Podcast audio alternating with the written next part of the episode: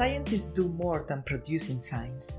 We also teach, participate in committees, lead departments and programs, and recently, with the explosion of misinformation, we must engage in diplomacy and science communication.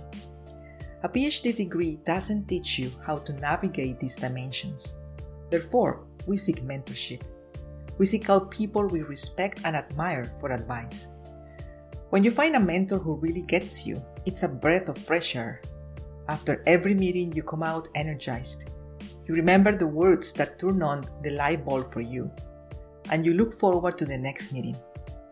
But what happens when the next meeting doesn't happen? Not because of scheduling conflicts, rather because your mentor had suddenly died.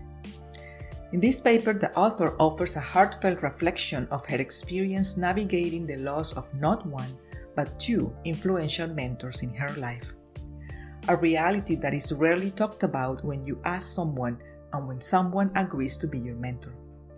As the author pointed out, the teachings of mentors don't stop with their deaths. In losing them, she came to realize that her grief would require appreciating relationships, quality, and dependability. And to honor them, she wrote, So lucky an elegy. What's one thing your influential mentor has given you that you will always treasure?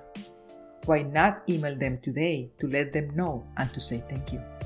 Tomorrow might be too late. Published in Advances in Health Sciences Education. Short title Losing a Mentor.